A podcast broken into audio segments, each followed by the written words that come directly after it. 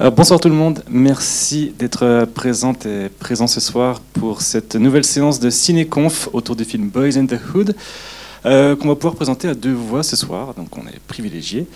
Euh, ce film s'inscrit, cette projection s'inscrit dans le cadre du cycle Cinéconf, un projet soutenu par la S F R Confluence à l'Université d'Angers.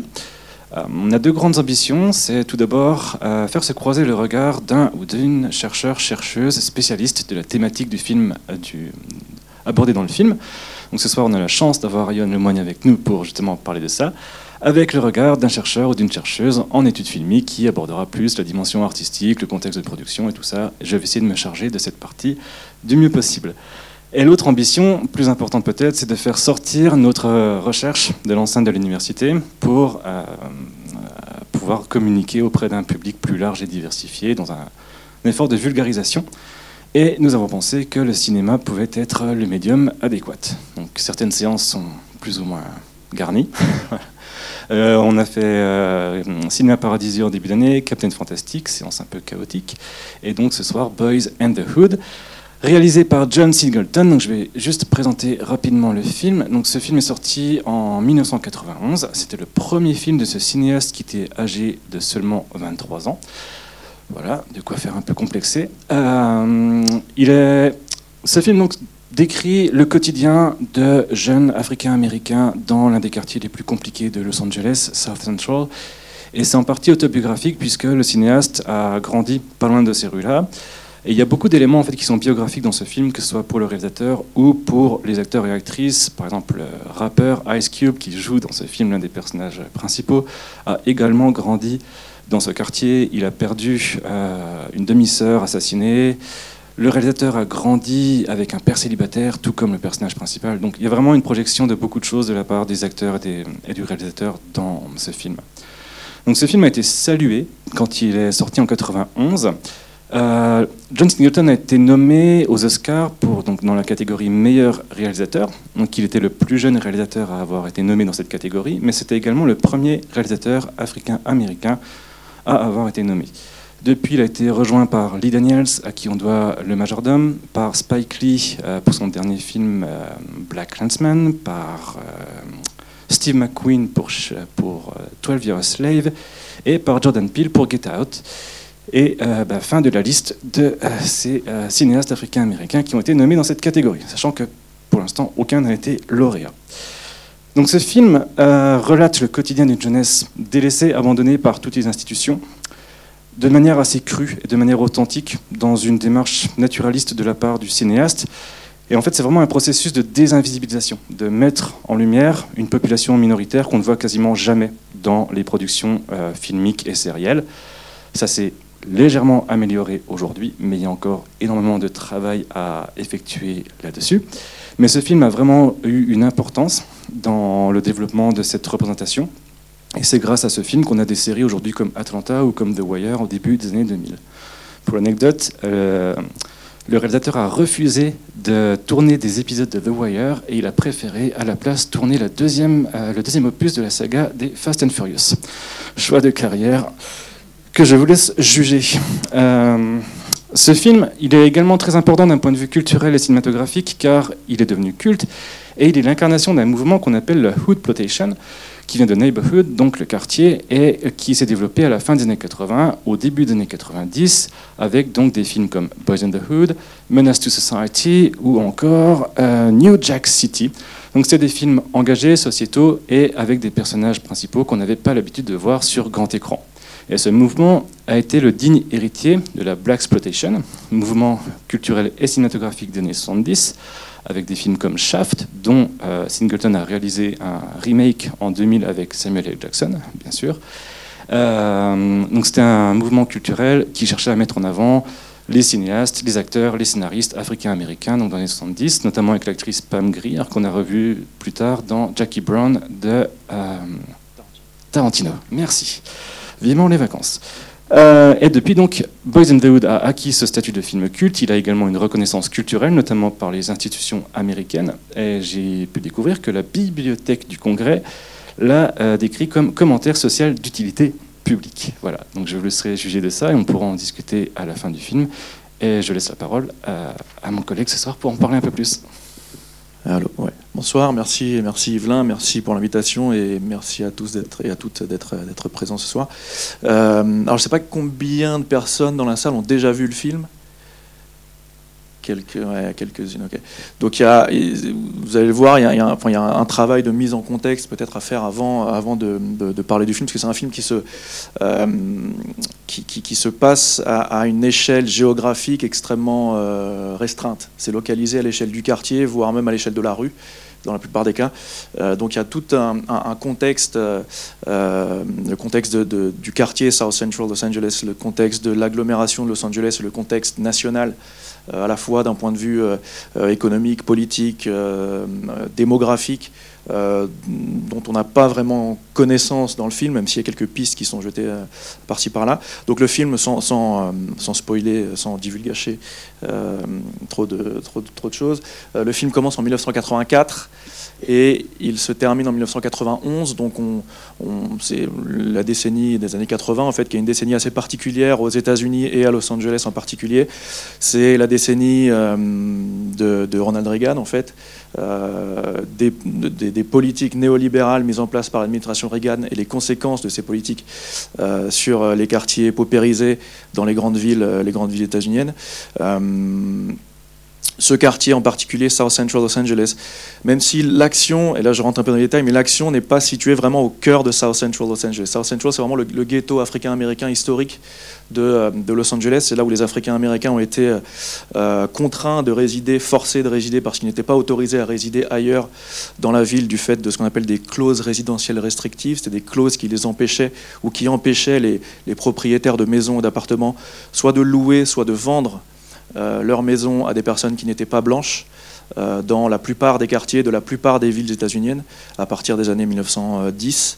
Euh, et donc dans les années mille neuf cent trente mille neuf cent quarante, on a un, un, un ghetto qui s'est constitué à Los Angeles. Donc un ghetto, c'est euh, un quartier euh, qui est caractérisé d'un point de vue sociologique par quatre, quatre caractéristiques. Vous avez euh, une relégation imposée, donc on force des gens à vivre dans un quartier spécifique. Une homogénéité raciale, donc on force des gens parce qu'ils appartiennent à, une, euh, à un groupe racial ou un groupe racisé spécifique, on les force à vivre dans tel ou tel quartier. Euh, vous avez la, ce qu'on appelle une, une micro-société interne, c'est-à-dire que euh, vous avez, euh, contrairement à ce qu'on pense aujourd'hui, un ghetto, c'est pas seulement un quartier pauvre, c'est un quartier qui, euh, qui rassemble Euh, l'ensemble d'une communauté donnée, du plus pauvre au plus riche. Donc vous aviez les Africains-Américains les plus pauvres dans le ghetto de Los Angeles et dans tous les ghettos des États-Unis, mais aussi les Africains-Américains les plus riches. Et, à, et, et à, à eux, en fait, ils constituaient une communauté euh, qui, euh, avec ses différences, euh, son, son, son hétérogénéité de classe, son hétérogénéité euh, en, en général. Euh, et donc, ce, euh, South Central Los Angeles, c'est vraiment le ghetto historique de, euh, de Los Angeles, où les Africains-Américains ont été concentrés dans les années, à partir des années quarante, trente quarante. Euh, là, on est un petit peu à l'ouest du, du ghetto historique. C'est un peu un quartier qui fait zone tampon entre South Central, le ghetto, et les quartiers africains-américains un peu plus huppés de euh, Baldwin Hills, par exemple. Je ne sais pas si vous connaissez, la, bon, si vous, certains d'entre vous connaissent la série euh, Le Prince de Bel-Air. Euh, voilà, Le Prince de Bel-Air, c'est les Africains-américains très riches. South Central, c'est les, les Africains-américains très pauvres. Entre les deux, il y a, y a une zone tampon un petit peu qui, qui, qui rassemble quelques caractéristiques communes au, au, à ces deux types de quartiers. Mais là, les, les, ce, ce qu'on va, ce qu'on va voir, c'est plutôt la partie euh, paupérisée euh, de, de, de cette zone-là. Euh, je ne sais pas donc à quel niveau de, de, de, de, de détail j'entre, mais peut-être qu'on pourra évoquer on ces questions-là après. après ouais. euh, mais en tout cas, on est dans les années quatre-vingts, conséquence de la désindustrialisation à Los Angeles. Euh, des dizaines de milliers d'emplois ont été perdus depuis les années soixante-dix, qui étaient concentrés dans le cœur de l'agglomération. Donc vous avez des gens qui appartenaient à la, à la classe ouvrière, des Africains-Américains qui appartenaient à la classe ouvrière, euh, qui était la, la classe ouvrière la, la mieux traitée, entre guillemets, du monde occidental, euh, la classe ouvrière états-unienne, syndiqués euh, qui avaient des, des, des, des avantages assez conséquents, des salaires relativement élevés, euh, avec la désindustrialisation qui, qui, qui débute, un processus qui débute dans, à la fin des années soixante. Euh, à la fin des années quatre-vingts, il n'y a quasiment plus d'emplois industriels dans le cœur de, de, de Los Angeles. Et donc les habitants du ghetto vont perdre massivement leur emploi. Tout cela va être cumulé, va être associé à, euh, aux conséquences, comme j'ai dit, des politiques néolibérales qui vont supprimer les filets de protection sociale qui existaient auparavant. Euh, donc euh, la pauvreté va, va exploser euh, de façon assez, assez importante. À cela va euh, s'ajouter la, l'arrivée du crack, trafic de crack à Los Angeles qui arrive dans les années, euh, dans les années quatre-vingt-un quatre-vingt-deux. Euh, donc, le film commence à quatre-vingt-quatre et on, il va y avoir euh, crescendo, une montée de la violence, une montée des rivalités entre gangs de rue, notamment autour du, du, du trafic de crack. Euh, vous avez aussi, et je, je m'arrêterai là peut-être, une... ce qu'on a appelé une bifurcation sociale au sein de la, société, de la, de la communauté africaine-américaine. C'est-à-dire que, comme je l'ai évoqué, jusque dans les années soixante-dix, vous aviez un ghetto qui était hétérogène, un ghetto africain-américain qui était hétérogène, avec les Noirs les plus pauvres, les Noirs les plus riches et des classes intermédiaires entre les deux. À partir des années euh, soixante, et surtout soixante-dix, on va avoir euh, une, une classe moyenne et une classe supérieure africaine-américaine qui va quitter le ghetto sous l'effet de deux processus conjugués qui sont euh, la fin de la ségrégation raciale légale, c'est-à-dire que les Africains-Américains vont avoir le droit désormais de vivre où ils veulent. Euh, donc ça, ça va bénéficier à ceux qui avaient les moyens financièrement de quitter le ghetto. Euh, et puis également euh, euh, la mise en place de, de politiques d'affirmative action, donc de, de ce qu'on appelle en France de façon un peu impropre la discrimination positive, qui va permettre à beaucoup d'Africains-Américains d'avoir accès, un accès facilité euh, d'une part à, à, à l'éducation supérieure, donc à l'université, et aussi à des emplois Euh, des emplois euh, de fonctionnaires, des emplois dans la fonction publique, qui étaient également relativement bien payés. Donc la classe euh, moyenne et supérieure africaine-américaine va, va bénéficier de tout ça et va avoir l'opportunité de quitter le ghetto, alors que les Africains-Américains les plus pauvres vont, eux, subir de plein fouet euh, la désindustrialisation, ne va pas avoir les moyens de quitter le ghetto, et euh, va ensuite euh, être victime de, du trafic de crack, des relations avec la police qui sont absolument exécrables, de la fin des... des, des, des Euh, des, des filets de protection sociale, euh, du retrait de l'État dans le domaine social, du retrait des services publics, et cetera. Donc une, une bifurcation sociale aux, aux, deux, euh, aux deux extrêmes, aux deux extrémités de la population africaine-américaine. Et donc là, ce qu'on voit, c'est euh, ce qu'on appelle euh, the underclass, le sous-prolétariat africain-américain, euh, tel qu'il, voilà, dans, dans, dans la situation qu'il a vécue dans les années quatre-vingts. Quoi. Et donc ouais, je pourrais peut-être revenir sur tel ou tel point euh, ouais. à l'issue de... Et juste pour finir sur le contexte, ça c'est bien, bien sorti juste avant l'affaire Rodney King ouais. et les émeutes de Watts. Donc le film sort en quatre-vingt-onze, ouais. l'affaire... Euh, alors euh, il, il, sort en, il, sort en ju- il sort en juin quatre-vingt-onze, si je dis pas de ouais. bêtises. L'affaire Rodney King c'est mars quatre-vingt-onze. Okay. Donc euh, en fait, le, je sais pas si tout le monde est... Euh, familiarisé avec cette affaire-là, l'affaire Rodney King. Vous vous souvenez peut-être des émeutes de mille neuf cent quatre-vingt-douze à Los Angeles, qui ont été les émeutes urbaines les plus, euh, les plus violentes de l'histoire du pays. Euh, et en fait, elles se sont passées dans un, elles se sont produites dans un, dans un contexte assez spécifique. Vous aviez Rodney King, qui était un, un, un automobiliste africain-américain, qui a été pris en chasse par euh, la police de, de Los Angeles. Il euh, y a eu une petite course-poursuite, il s'est arrêté au bout de pas mal de temps quand même.